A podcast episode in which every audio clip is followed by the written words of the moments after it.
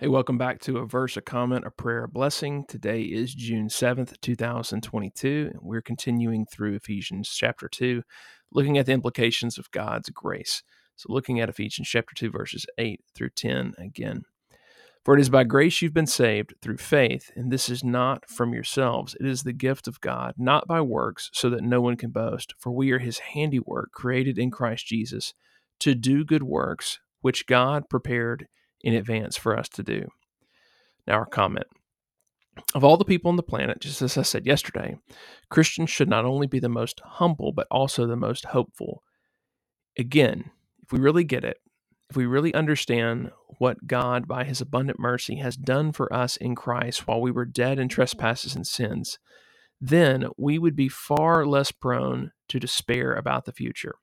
The salvation that we possess in Christ is bigger than us. What I mean by that is that God's own glory is at stake in our future.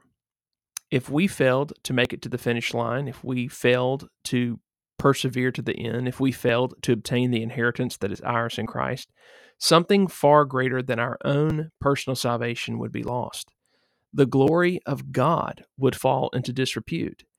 The glory of God would be blasphemed the immeasurable riches of his grace and kindness toward us in Jesus Christ would not be seen or displayed in the age to come if God's grace did not complete the work that it began in us.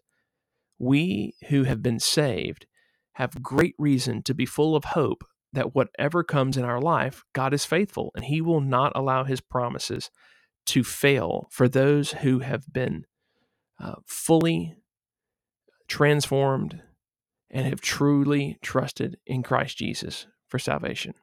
So, would you join me in prayer, asking God to fill us with hope and light of His grace? Father, we thank you so much for your purpose of grace in Christ Jesus.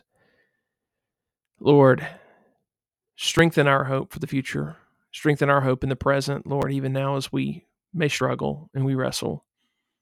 Lord, help us to know that your grace is sufficient your power is made perfect in our weakness. Lord, magnify your grace in our life. Give us hope, Lord. Fill us. We ask all this in Jesus' matchless holy name. Amen. Now, our blessing.